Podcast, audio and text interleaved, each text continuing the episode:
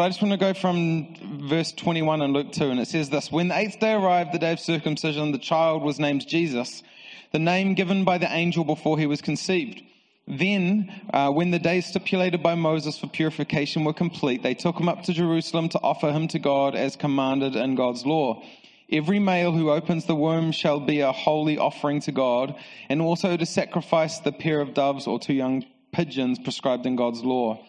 In Jerusalem at the time, there was a man, Simeon by name, a good man, a man who lived in the prayerful expectancy of help for Israel and the Holy Spirit was on him. The Holy Spirit had shown him that he would see the Messiah of God before he died.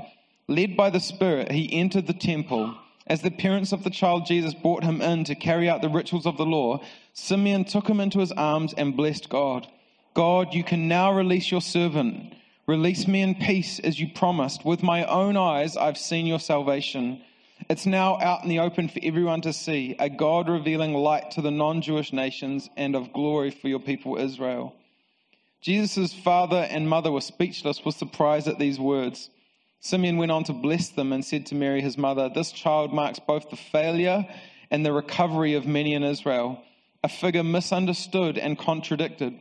The pain of a sword thrust through you, but the rejection will force honesty as God reveals who they really are.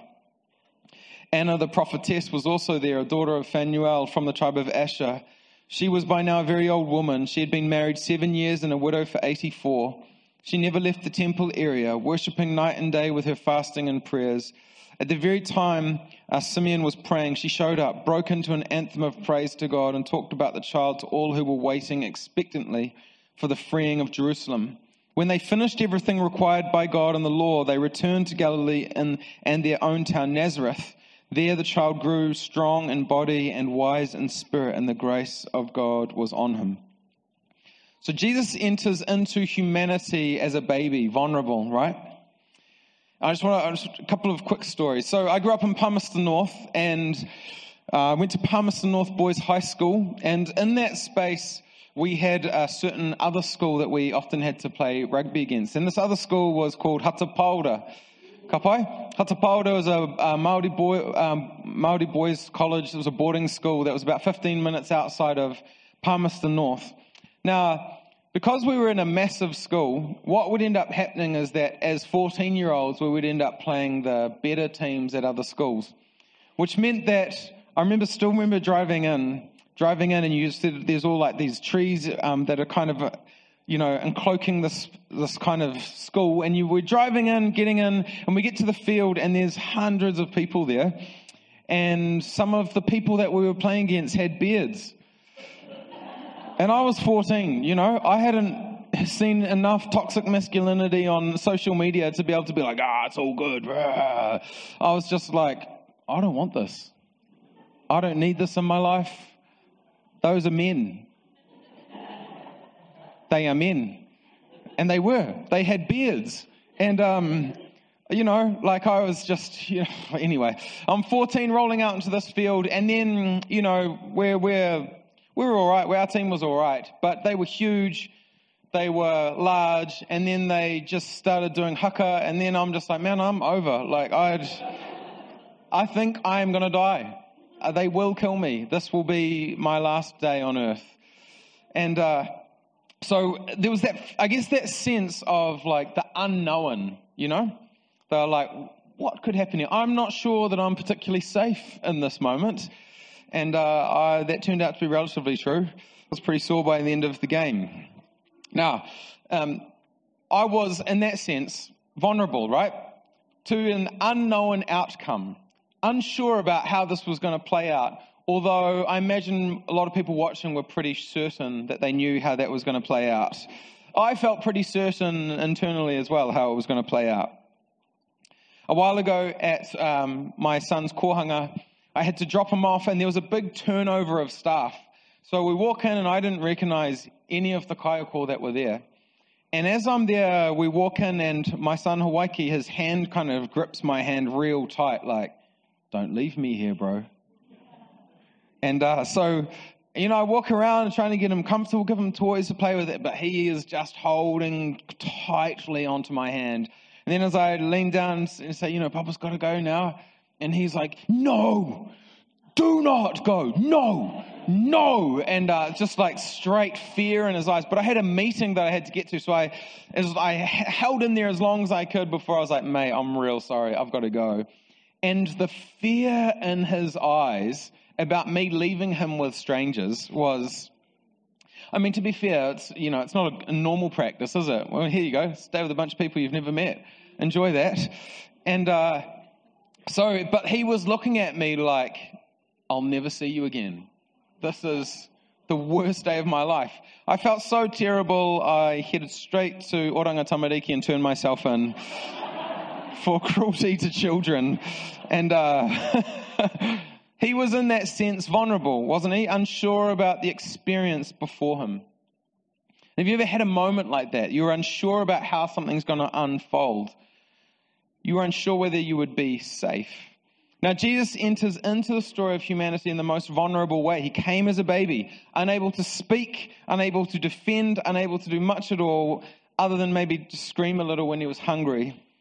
Now, think about it. When Jesus was born, he was silent. Right? There was nothing, there was no communication that was happening.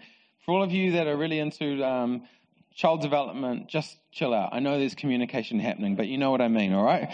Um, but everyone else, he was silent, not able to exclaim who he was, but people kept saying who he was. They were turning up to say, Oh, this is the one we've been waiting for. This is the Messiah. The wise men, the shepherds, Simeon, Anna, everyone that had eyes to see was seeing that Jesus was the one. And at the beginning of his life, he, didn't, he did not speak, but they spoke and acknowledged him as Messiah. So Jesus enters into the human story vulnerable in every way except one way. He was vulnerable in that he needed food, nurture, care, clothing, roof over his head, all of that stuff. However, when it came to his identity, there were never any doubts for Jesus about who he was. He had that on lock. He always knew who he was, and in this specific way, he was safe. And he entered into humanity not speaking. When he was born, his identity was exclaimed by others speaking. But Jesus didn't need their recognition.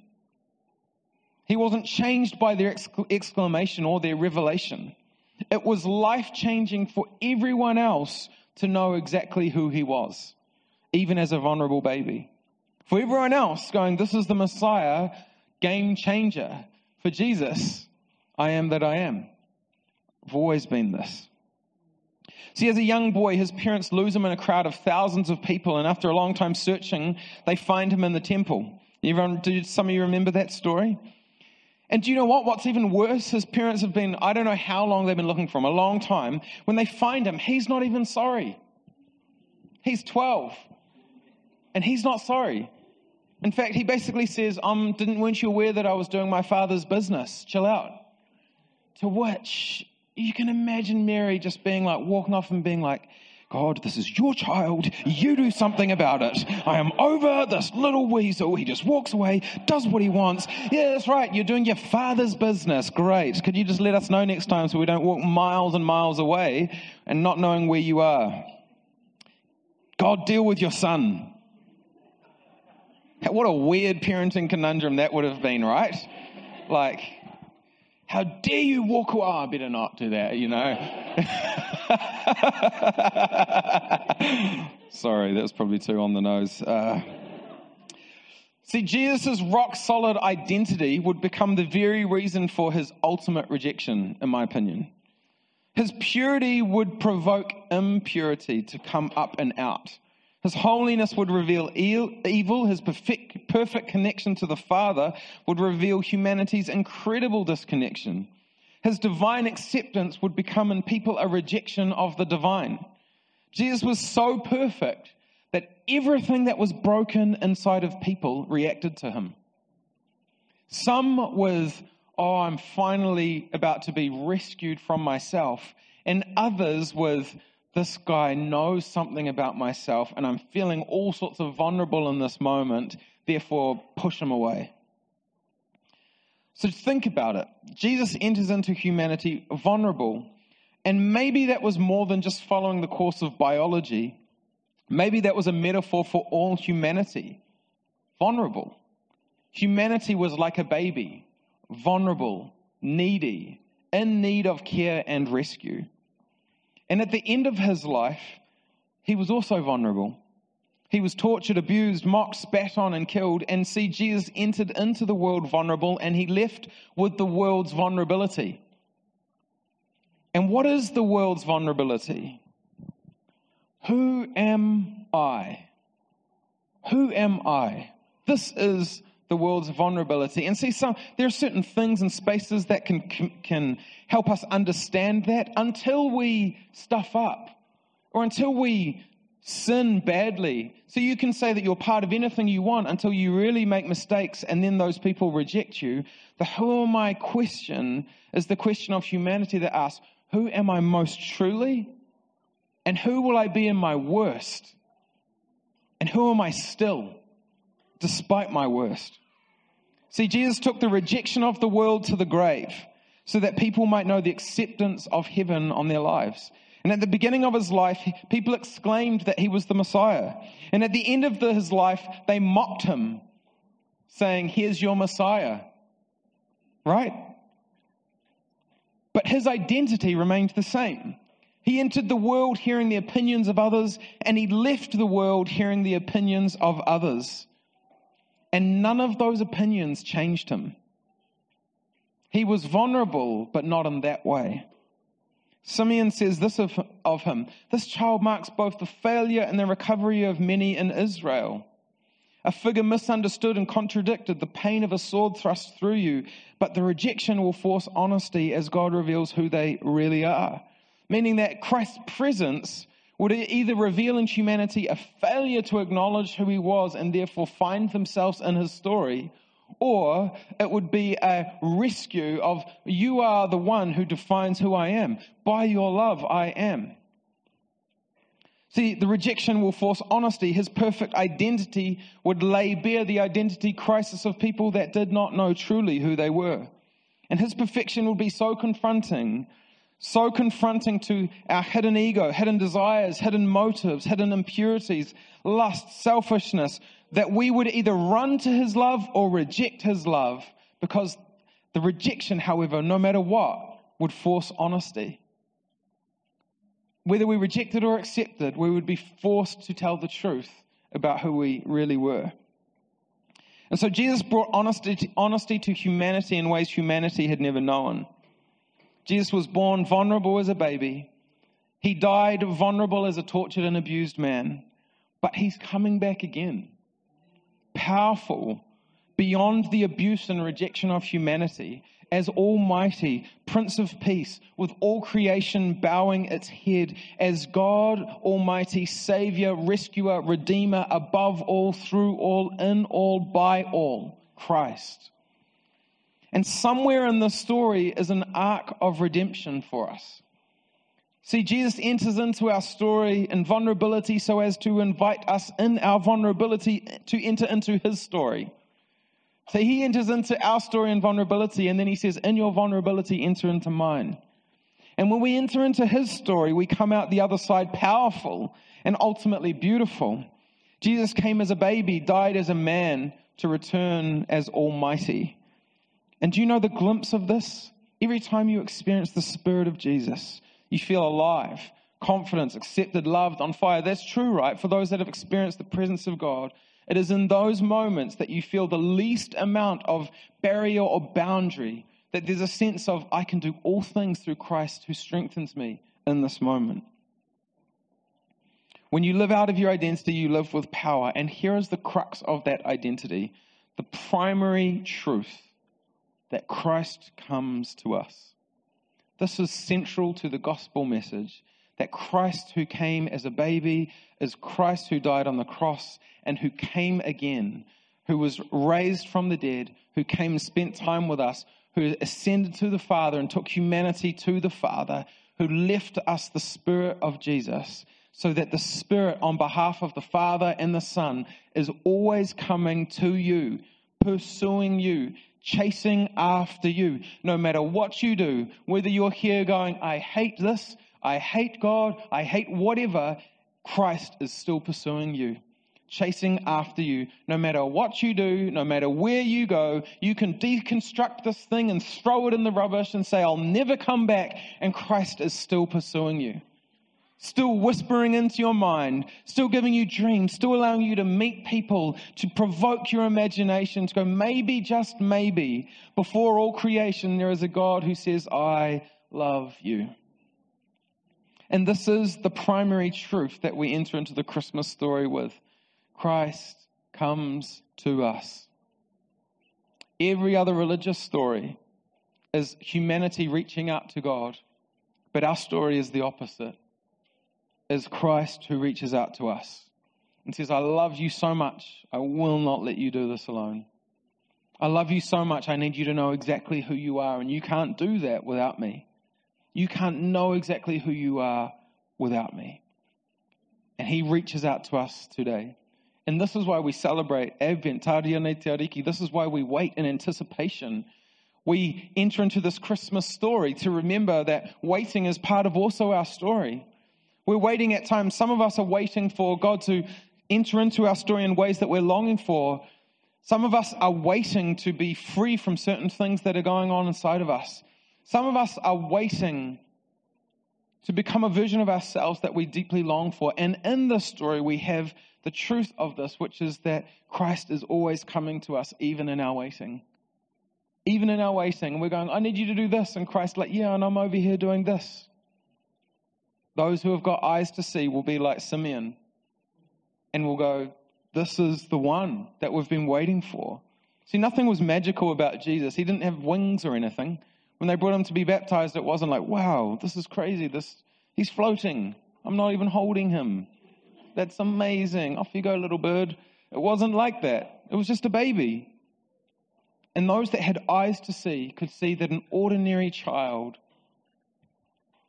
was a supernatural and extraordinary plan to rescue people in their ordinary lives, to thrust them into a supernatural hope.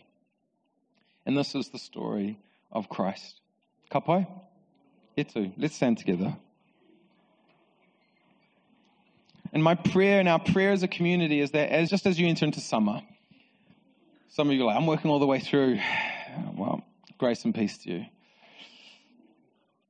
But this is the story that I want you to hold on to. Christ is coming to you and will come to you over and over and over again. He has not abandoned us. He has not left us to figure this out on our own. He is coming to you.